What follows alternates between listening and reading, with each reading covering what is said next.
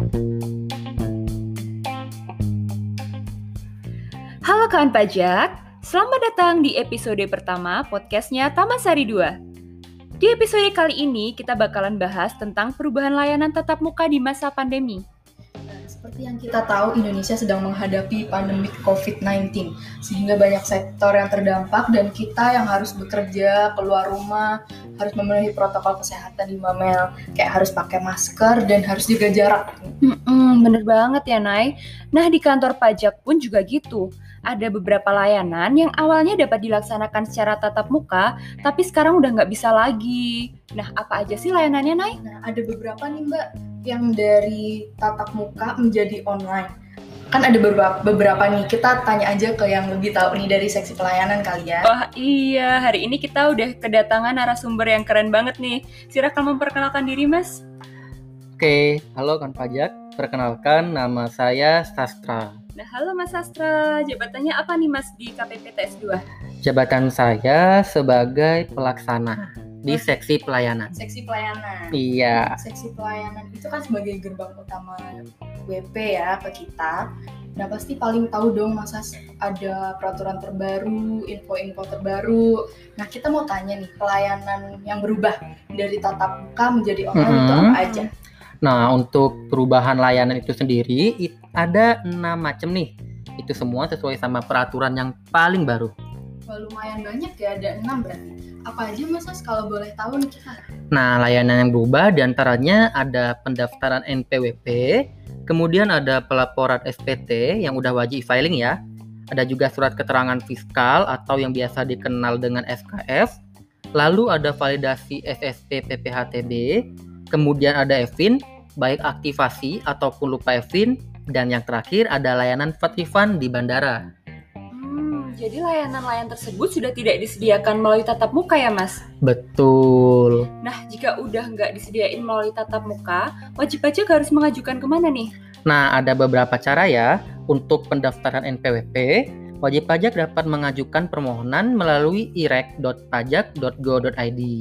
Kemudian, untuk pelaporan SPT, surat keterangan fiskal, dan validasi SSP dapat diajukan melalui djponline.pajak.go.id dengan catatan wajib pajak sudah memiliki akun DJP online-nya.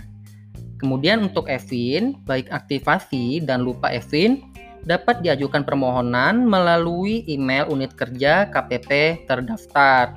Bisa juga melalui nomor telepon masing-masing KPP. Dan untuk layanan refund di bandara hanya dapat diajukan di bandara saat keberangkatan wajib pajak tersebut. Nah, tadi disebutkan ya Mas, ini ada email, email KPP masing-masing kantor, itu bisa dilihat di mana ya Mas? Untuk email masing-masing KPP dapat dilihat melalui www.pajak.go.id nanti di bagian unit kerja. Bisa dicek di situ kalau kamu atau kalau wajib pajak terdaftar di KPP misalnya Taman Sari 2, dicek saja KPP-nya at- alamat email KPP-nya yang mana. Nanti untuk pengajuannya bisa ke alamat email tersebut. Oh, berarti alamat email itu semuanya ada, ada di www.pajak.go.id. Bener, tapi saya mau ngasih tips nih buat teman-teman atau buat kawan pajak nih. Kalau seandainya merasa ribet buat akses www.pajak.go.id. Nah, untuk alamat email terdaftar untuk KPP ya, itu ada template-nya nih. Template-nya itu adalah kpp.xxx@pajak.go.id. Nah, XXX-nya apa? XXX-nya ini adalah kode KPP terdaftar. Misal, kalau kamu atau kawan pajak terdaftar di KPP Pratama Jakarta Taman Sari 2, berarti kode KPP-nya 037. Nah, alamat emailnya apa dong? Alamat emailnya berarti di kpp.037@pajak.go.id. Begitu juga dengan KPP yang lain. Nah, itu kan tadi ada nomornya yang XXX itu ya Mas ya? Mm-mm. Itu nomornya bisa tahu dari mana ya wajib pajak? Bisa dicek di NPWP-nya masing-masing. Jadi NPWP itu ada 15 digit. Nah, setelah 9 digit pertama, kemudian ada strip kan. Nah, kemudian ada tiga digit tuh. Tiga digit itulah yang merupakan kode KPP.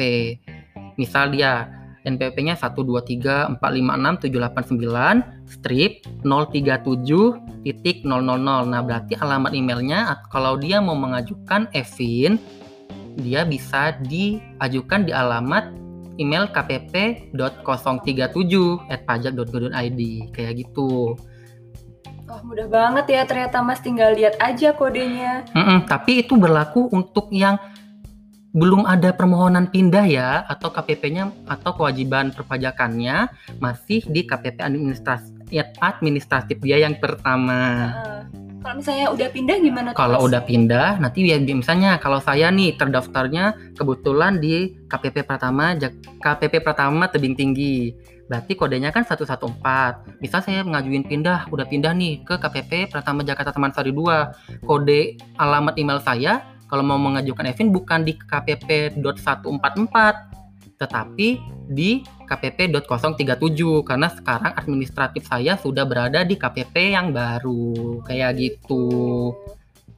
Wah iya kayak gitu ya Mas ya untuk cara-caranya. Nah tadi kita kan udah ngomongin apa aja ya, sama cara-caranya juga udah disinggung. Sekarang kita ngomongin yang terakhir bakal ngomongin tentang persyaratannya nih Mas. Persyaratannya itu sama atau enggak sih online sama tatap muka? Sebenarnya kalau dilihat sepintas sama ya, paling hanya ada beberapa tambahan saja. Kalau bisa, boleh nggak nih saya jelasin? Jelasin dong Mas. Iya. Pajak yang di sana tuh lebih tahu gitu. Ah, ah, ini saya jelasin sedikit ya, soalnya ntar kepanjangan juga, ntar males dengernya. Tapi Iya. males nggak sih dengernya? Tapi ini informatif harusnya mereka Nggak males ya dengernya Iya. malah semangat ya. Sedang aja kok nanti untuk pembahasan lebih rincinya, mungkin kita bakal buat podcast episode berikutnya kali ya. Iya bisa juga Iya. sih. Oke, kita kembali deh tadi untuk menjelaskan persyaratannya. Iya. Sebenarnya untuk pendaftaran NPWP nih, kita bahas pendaftaran NPWP. Pendaftaran NPWP kan dari awal sudah bisa online juga ya. Cuman memang untuk meminimalisir interaksi nih, makanya sekarang semuanya harus online termasuk pendaftaran NPWP. Jadi memang kita nggak ada menerima untuk langsung on the spot ke KPP ya Wajib ya wajib wajib online untuk persyaratannya sendiri nanti bisa diikutin aja sama apa yang diminta di laman irek.pajak.go.id tadi. Tapi un- untuk NPWP orang pribadi misalnya nih kan yang diminta cuma KTP doang kok. Kalau kalau dia masih permohonan NPWP yang biasa. Nanti kalau misalnya seandainya dia untuk yang ada wajib pajak yang mungkin hidup berpisah atau lain-lainnya itu ada tambahan-tambahan lain nanti diikutin aja. Itu udah ada semua ya Mas. Udah ada, Irek? iya, udah ada di Irek. Iya. Gampang kan itu kalau Gampang, selama ini nggak ada masalah sih. Gampang kok. Kan semuanya user friendly kalau aplikasi perpajakan Iya, kita. Iya, kemudian untuk pelaporan SPT yang udah wajib e-filing, SKF sama validasi SSP semuanya di DJP online. Nah, wajib pajak harus punya nih akun DJP online-nya. Dan untuk persyaratannya sendiri untuk pelaporan SPT misal kalau untuk orang pribadi yang karyawan berarti harus punya bukti potong A2-nya dong. Nah, kayak gitu untuk persyaratan badan juga gitu sama berarti harus punya laporan keuangannya. Kemudian kalau untuk SKF nanti tinggal buat permohonan aja tuh di JP online-nya. Nanti diterima atau enggaknya tergantung status kamu. Misalnya kalau ternyata kamu punya utang pajak atau belum lapor SPT, SKF kamu bakal ditolak. Otomatis gitu. iya otomatis sama ini semuanya nih sistem ya. Ah, jadi nanti sistemnya tuh ngedetect apakah kamu masih punya utang atau enggak atau kamu masih belum lapor SPT atau enggak nih. Kalau semuanya udah terpenuhi, sudah sudah lapor SPT, sudah nggak ada tunggakan, nggak punya utang, otomatis pasti terima SKF-nya. Nah, begitu juga untuk yang validasi SSP. Nah, tetapi untuk Evin aktivasi ataupun lupa Evin ini ada tambahan. Kalau biasanya langsung ke KPP, kita kan langsung ketemu orangnya nih, Iya, karena kan kita tahu. bahwa Evin itu tidak boleh diwakilkan kalau untuk orang pribadi. Begitupun kalau untuk badan kan harus direkturnya juga ya. Iya.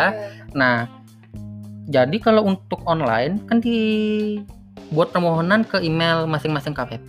Hmm. Nah, kita minta itu adalah swafoto. Jadi kita itu. Iya, jadi nanti fotonya megang KTP dan NPWP. Ya itu sebagai sebagai media kita supaya kita tahu benar nih orangnya yang minta memang itu dia memang dia yang punya NPWP kayak gitu supaya kita nggak salah target. Soalnya ini kan Evin kode ya, jadi kita memang harus tahu orangnya bener nggak dia atau bukan seperti itu. Oke. Untuk yang terakhir nih layanan for refund ya. Iya. Nah untuk layanan for refund sendiri ini klaimnya hanya bisa di bandara. Untuk persyaratannya nanti bisa langsung ke bandara aja. Tapi untuk orang warga negara Indonesia nggak bisa for refund ya. Ini cuma buat yang orang luar negeri. Iya itu. Ya, seperti itu ya, Mas. Jadi persyaratan tadi tuh cuman ada di erat.pajak.go.id, lalu ada di DJP online dan langsung ke email KPP masing-masing. ya? Benar. Ya untuk lebih lengkapnya nanti bisa juga dicek di www.pajak.go.id baik formulir, baik serba-serbi tentang perpajakan di Indonesia. Semuanya ada ya di sini. Iya. perpajakan Benar, user itu ya. friendly kok. Nah, Iya akhir dari podcast ini ini udah ya tadi udah dibagi sih Udah apa, panjang lebar nih panjang lebar. sama jadi tiga pertanyaan utama ya tadi. Nah, Betul. oke terima kasih banyak Mas Astra atas informasi yang Iya, sudah sama-sama. diberikan semoga bermanfaat nih buat wajib kawan pajak. wajib Iya. pajak di sana yang di luar yang masih Mm-mm. bingung, masa pandemi gini buka nggak sih gitu? Buka. Apa ada yang berubah nggak sih? Iya, buka sih buka ya Naya. Buka kok kita, tapi kalau mau ke KPP jangan lupa bikin antrian online di kunjung.pajak. .pajak.go.id nanti di, di kunjung.pajak.go.id maksud saya. Nanti bisa isi identitas kemudian di situ juga ada menu buat pengisian kesehatan. Jadi kita bisa tahu itu wajib pajak datang ke KPP benar-benar sehat atau tidak.